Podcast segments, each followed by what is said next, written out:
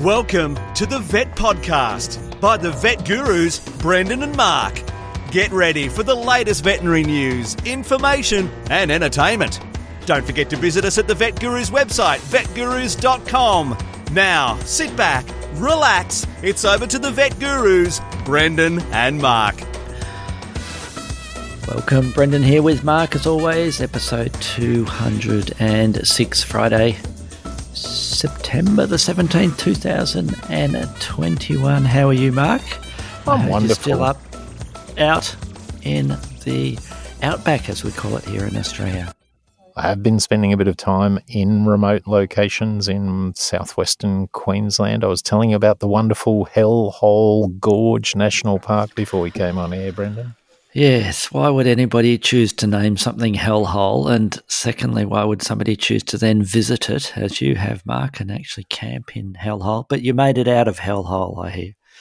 We have we've gotten black to black to back all back to black all, um, but we but um but Hell Hole was was um well one of the what what's a badly named, misnamed place. It was it's a um, wonderful gorge in the Mulga country in the back of um, uh, between Eromanga, north of Eromanga, and and west of Adavale, and um, and yeah, the the the the uh, gorge is filled with lush gum trees and and the surrounding you know the surrounding country is pretty stark and and arid um, but um, yeah, still still pretty special ecosystem and a lot to see. A lot of birds, not many reptiles, as I was saying to you. We've we found some pebble mimicking dragons, um, but not much else. A bearded dragon. Um, So, do you know why they named it such, Mark? What's the history with that? well, we were chatting to a few people at the uh,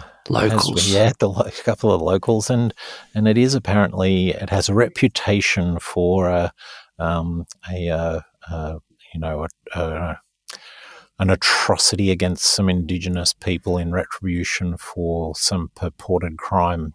Uh, you know, in the 1870s, I believe, um, and uh, and yeah, uh, the, the, a lot of the local um, senior station workers won't go swimming in the water there for fear of touching the bones and souls Mm. of Aborigines who may have died there.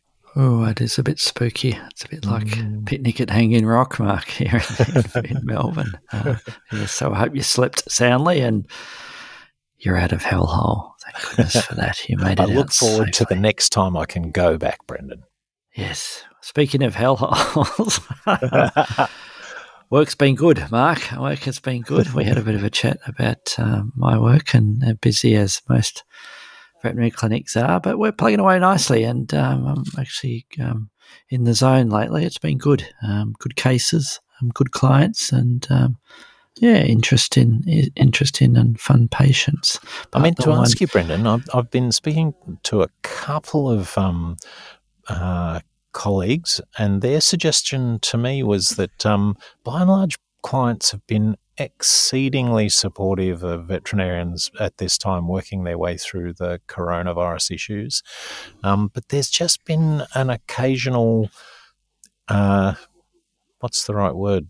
Someone who's reached the end of their tether just as they come to the the um, veterinary hospital, and uh, they, it's been there's been some irrational behaviour, not not as much as you might expect, but still something that's had to be dealt with. Have have you had that happen? Not not recently. No, we've been very lucky, I suppose, in the last few months. Um, all of this year, probably.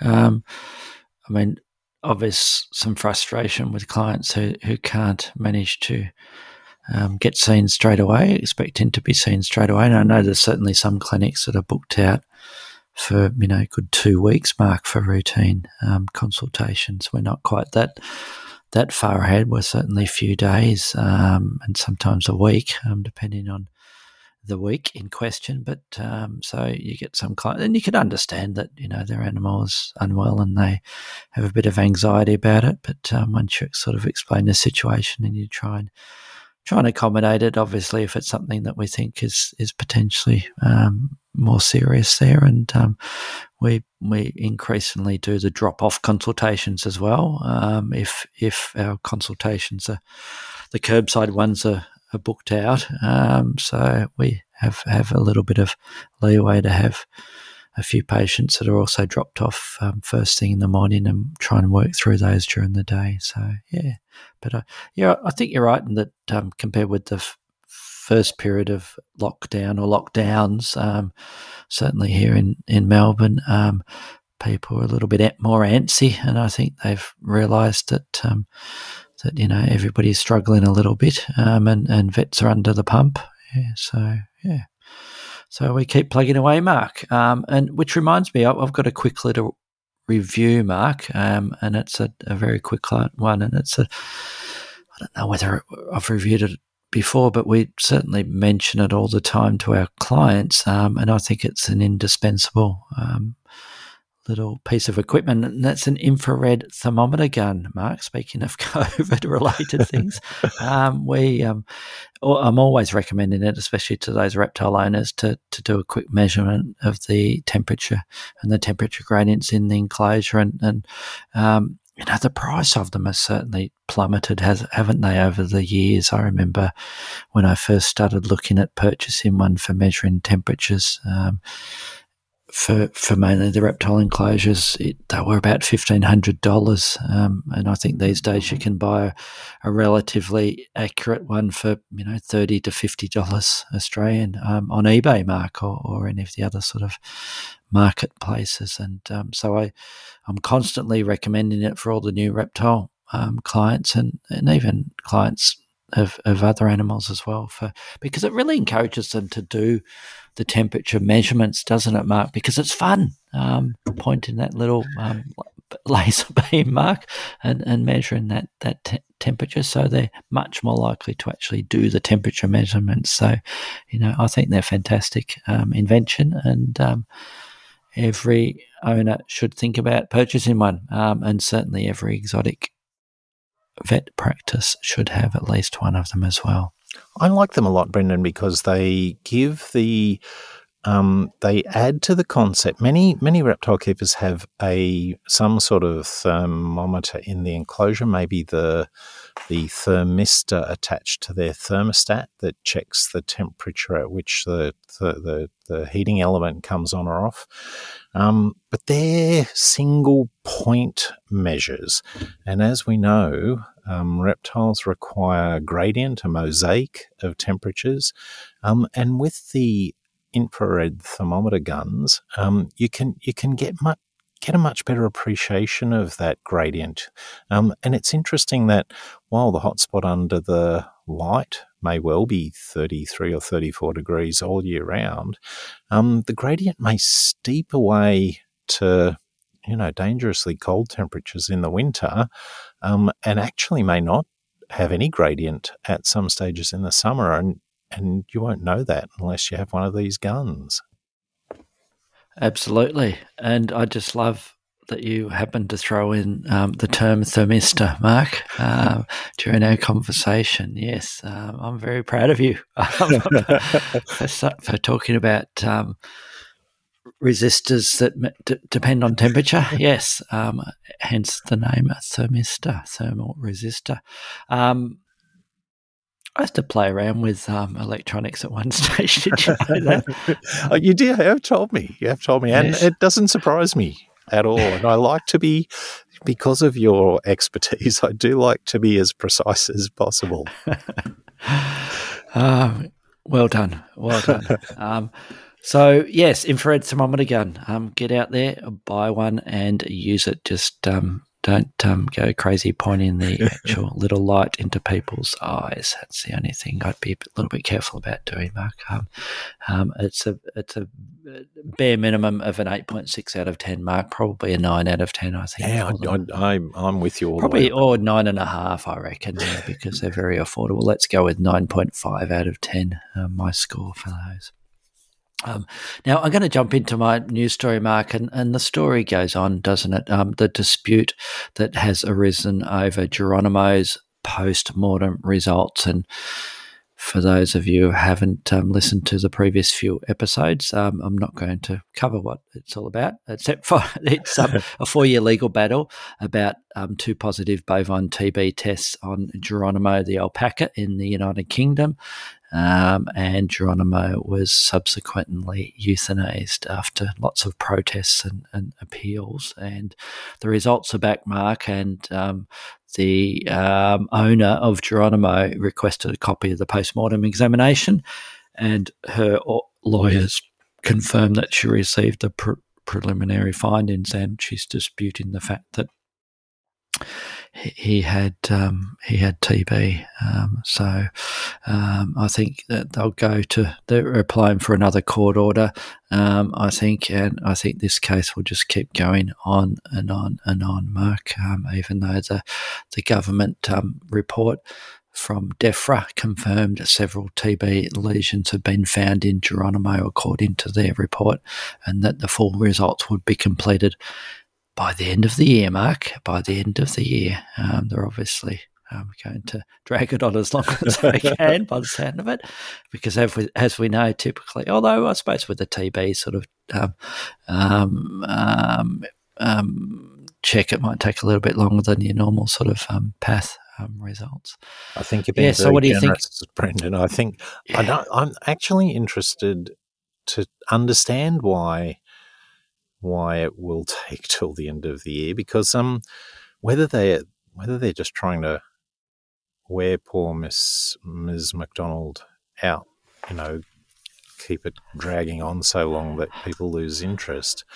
Um, I, I yeah, I don't know. I don't, she has requested um, fresh, frozen, and formalin fixed tissues and fluid to be preserved and provided um, to a or to an independent expert to carry out um, independent testing. Mark.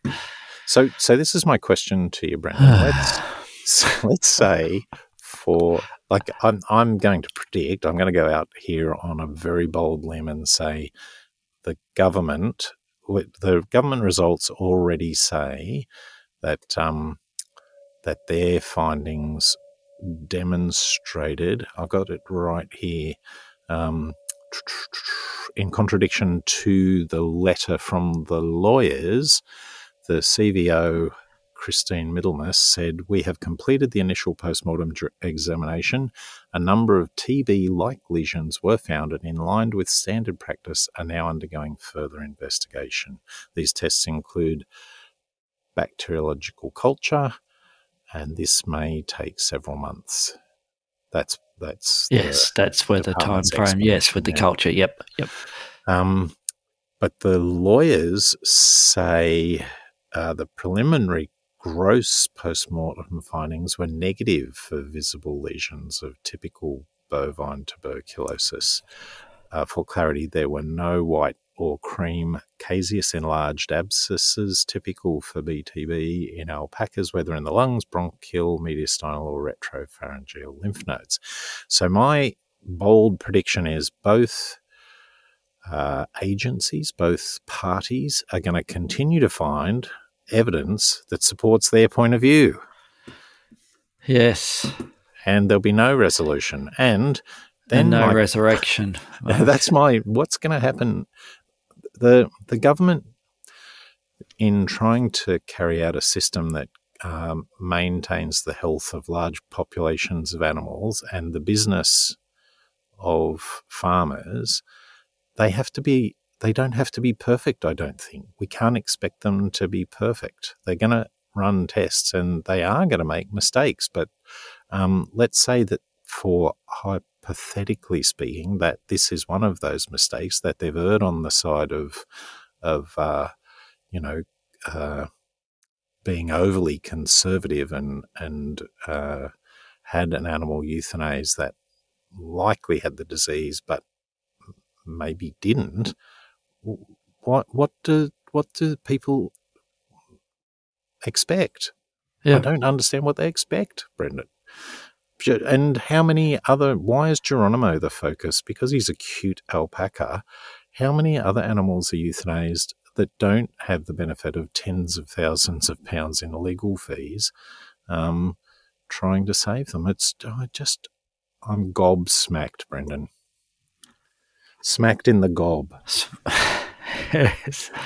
Um, and you thought you got out of hellhole. No, no, yes. Um, yeah, we'll see. I'll I'll keep our listeners updated with any this is going to be. updates. It is a little bit like a um, soap opera. It's starting to feel like a soap opera. Yes. Now, what do you have for us, Mark? Hopefully, Well, something we a re- little I bit return- more more um, more upbeat. Well, I returned to the UK with you um, to uh, support them in their announcement that it's been declared free from avian influenza. They had significant outbreaks of the disease last winter, uh, but our good friend CEO Christine Middlemiss um, has said um, that international standards have been met to declare the UK free from avian flu but she urged poultry keepers to remain vigilant for signs of the disease as winter approaches. Um, avian flu's one of those really difficult diseases because it's carried in many migrating birds, and so, um, despite the fact that um, you know uh, the country can be freed, can be technically freed in the captive population, um, it's very easy for um, for any country, for that matter, uh, to be contaminated with um, uh, avian flu by many of the wild birds that migrate through the country, and highly pathogenic strains of avian flu are spreading widely throughout Europe at the moment, and particularly as we leave um, our uh, southern hemisphere winter to head to spring, that means that um, the winter is about to set in in the north, and the possibility that migratory birds flying to the UK um, will introduce the disease and increase the risk for domestic poultry is significant. Um, Mm. So yeah, I'm I, I'm proud to announce they've established a uh, avian influenza free zone. I hope they manage to keep it out. Um, yeah, Yeah, for how long? I suppose is your answer, isn't it? They need to build a a very very high wall, Mark. I don't. Uh, I, I disagree with you. I think they need to build a very large roof. yes, yes, they do. I think that would do the trick, perhaps. Yes. Uh, Ah, okay. It does. The other thing about that story is that yes. um, the biosecurity, talking about biosecurity and airborne diseases, just brings me back to what we're going through in this country and parts of this country. It's you know, we just need an outbreak of highly pathogenic avian influenza to skip species in the UK and set off um, uh, a, a human um, uh, epidemic in that country, and bloody hell, the world will fall apart. Yes. Sorry, Well, but that was supposed to be an uplifting story. Yes. I thought it would be positive with that um, that grab at the start there, that title. You know what I'm like. I can take any title, any clickbait title, and turn it into a dour, depressing story. Well, let's jump into our main story, um, our main um, topic, Mark, and it's. Um, I think this is a good one. Well done for you. Suggested this many, many months ago, and I've finally put it on the list here. And that's the condition of um, pyramiding in chelonia. So, para, per, per, para, parad- para- there you go. Large, triangular-shaped. shell growth PSG um, PSG um, in turtles and tortoises, Mark, because it is a fascinating um, sort of syndrome, isn't it? And um, I think there's a, a few causes that um, that have have been proven of of um, of causing it in in certain circumstances that that people just wouldn't know about, Mark. Um, so let's jump into it. And um, what is it, Mark? What does it What does it look like? What are we talking about? Well, what we're talking about is the irregular um, uh, bump, swelling, change in shape of the scutes, particularly the dorsal scutes, um, on um, on the shell of uh, uh, many different species of turtles, um, and as a consequence, the appearance, uh, because many of the scutes have, you know, four sides or five sides, the the uh, raised bump ha- ends up having a roughly pyramid shape, and sometimes these can be really pronounced, Brendan.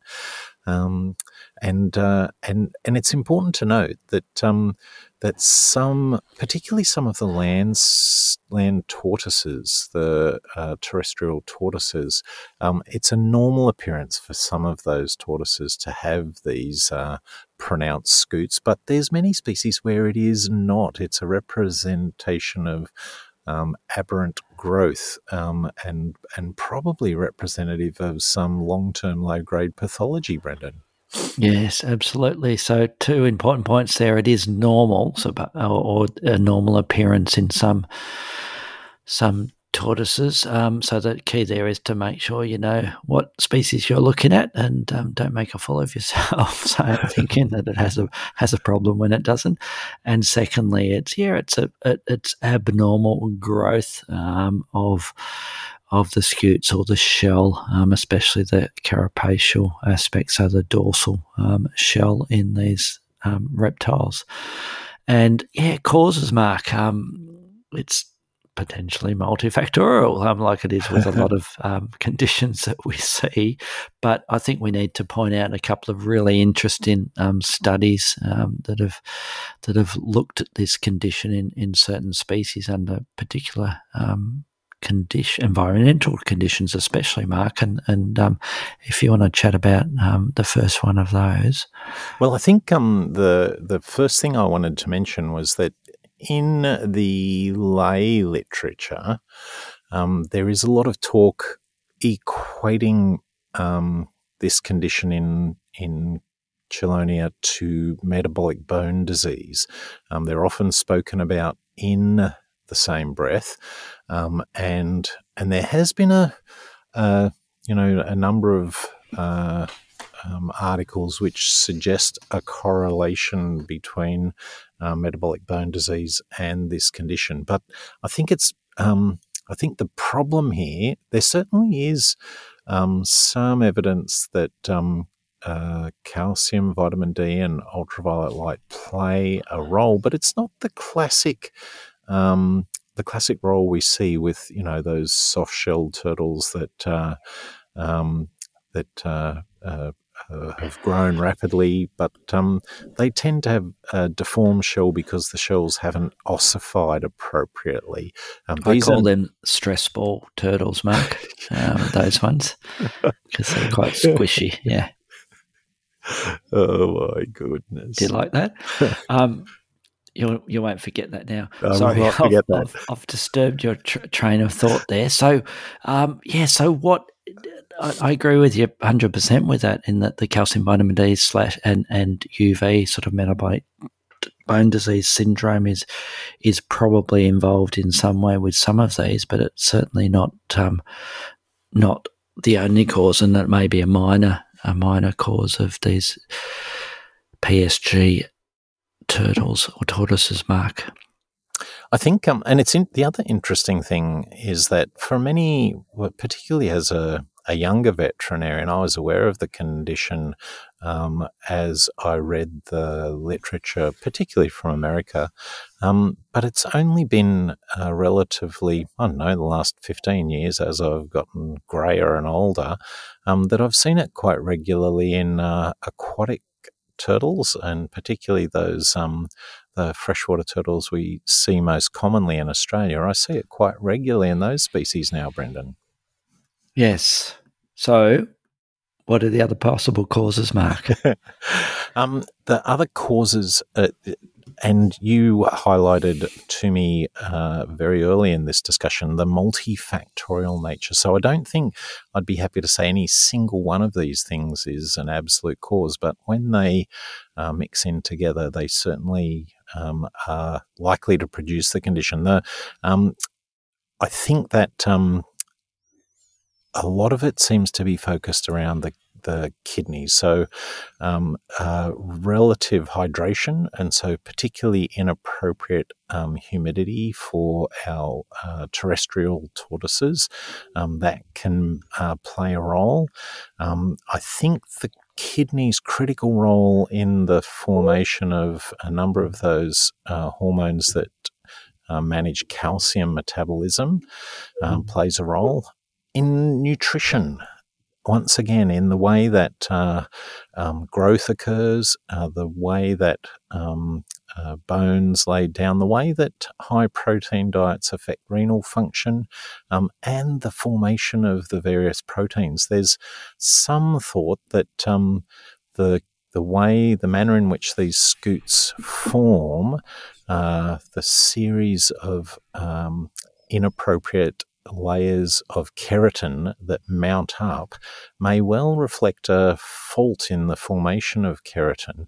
Um, and so, high protein diets definitely, and fast growth, fast uh, growth in young turtles definitely seems to play um, a contributing role.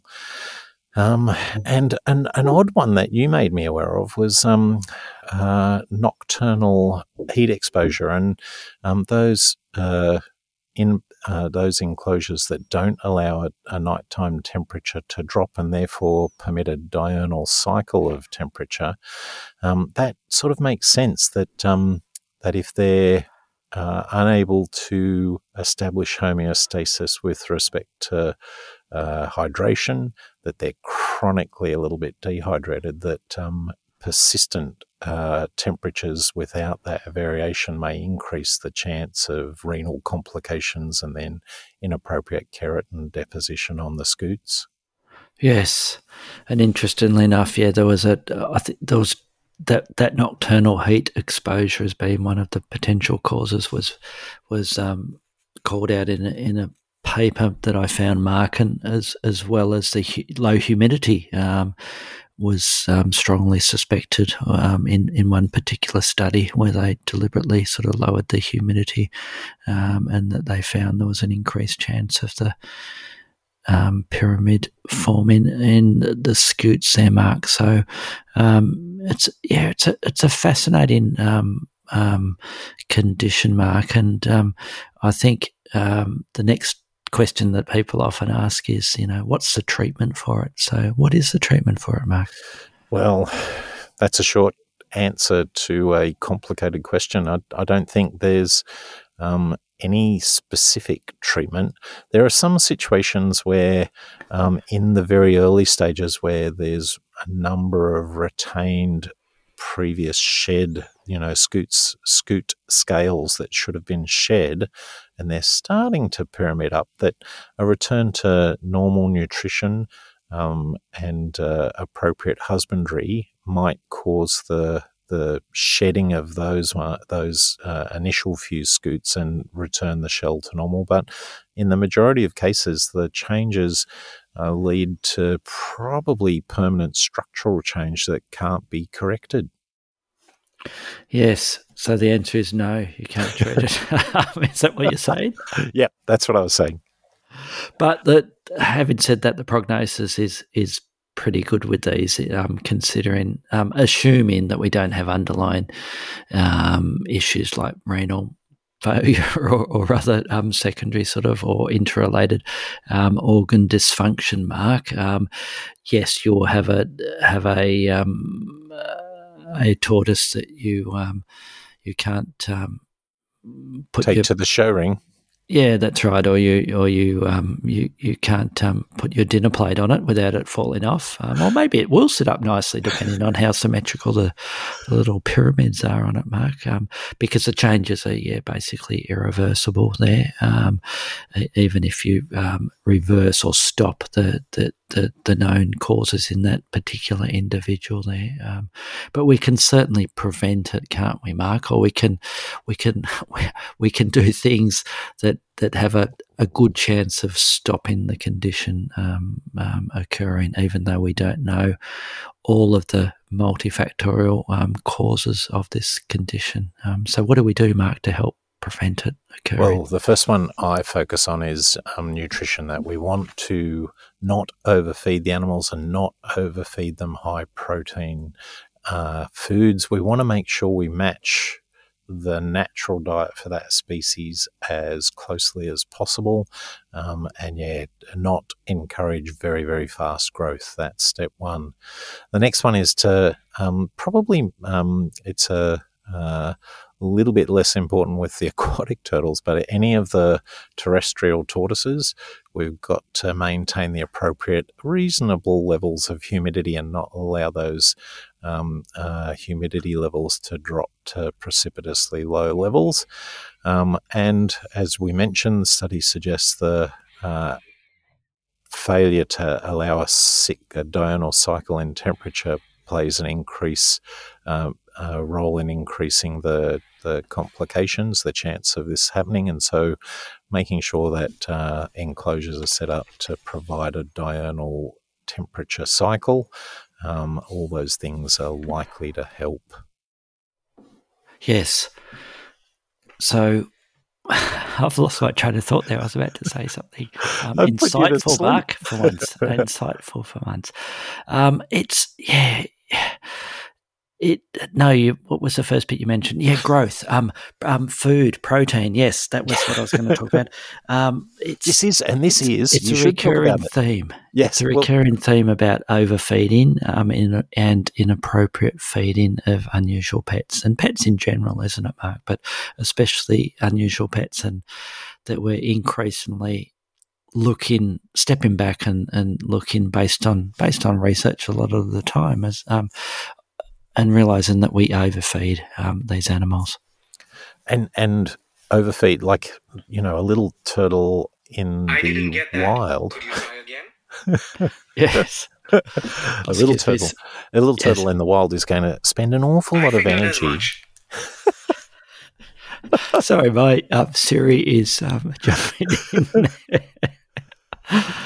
So a little hatchling turtle is going to spend an awful lot of energy um, being hiding away from uh, from ibises and herons and kingfishers, um, and um, is going to eat mosquito wrigglers and tiny little uh, insects that provide almost you know minimal energy, um, and they're not going to find a lot of them. So when we put them in an enclosure with no predators and we make their life wonderful and supported and we feed them twice a day with large chunks of high protein food, it's just overdoing it, massively overdoing it.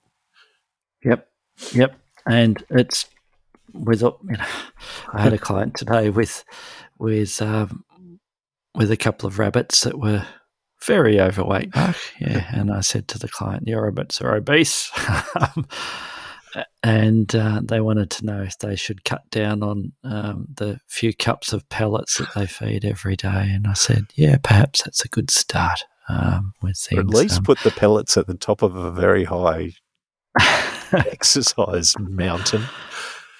And yeah, um, so I think that's a great point, Mark, about the you know we talk about the protein um, being being a factor with this um, main topic we're talking about today with the pyramiding in chelonia, but um, it's it's it's such a recurring theme, isn't it? Um, diet and disease, and and diet and um, overfeeding um, in these unusual pets. So yeah, that's what I wanted to say. Very um, took five minutes to um, to get to that. Um, do we have any other um, final comments, Mark, before we log out for this week? Um, yeah, I was just going to finish by saying that um, turtles are, are, are, amongst my favourite patients, and and it's funny how they are so uh, resilient um, they don't let you know they're sick until things are really disastrous. And as you said, um, the patients that have this condition in relatively modest form can go on and have a, a, relatively normal life. They probably will get into trouble, you know, rather than living three or four decades, they might only live a couple before their kidneys give out, um, but they can still have a good quality life. Um, but yeah, it, when they do hit the wall, um, uh, things go wrong, they tend to go precipitously wrong. Well said, Mark. Well said. And we'll talk to you all next week.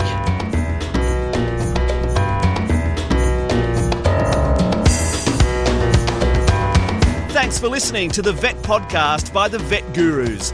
Don't forget to visit us at the website vetgurus.com, where you can subscribe, view show notes, listen to previous episodes, and more.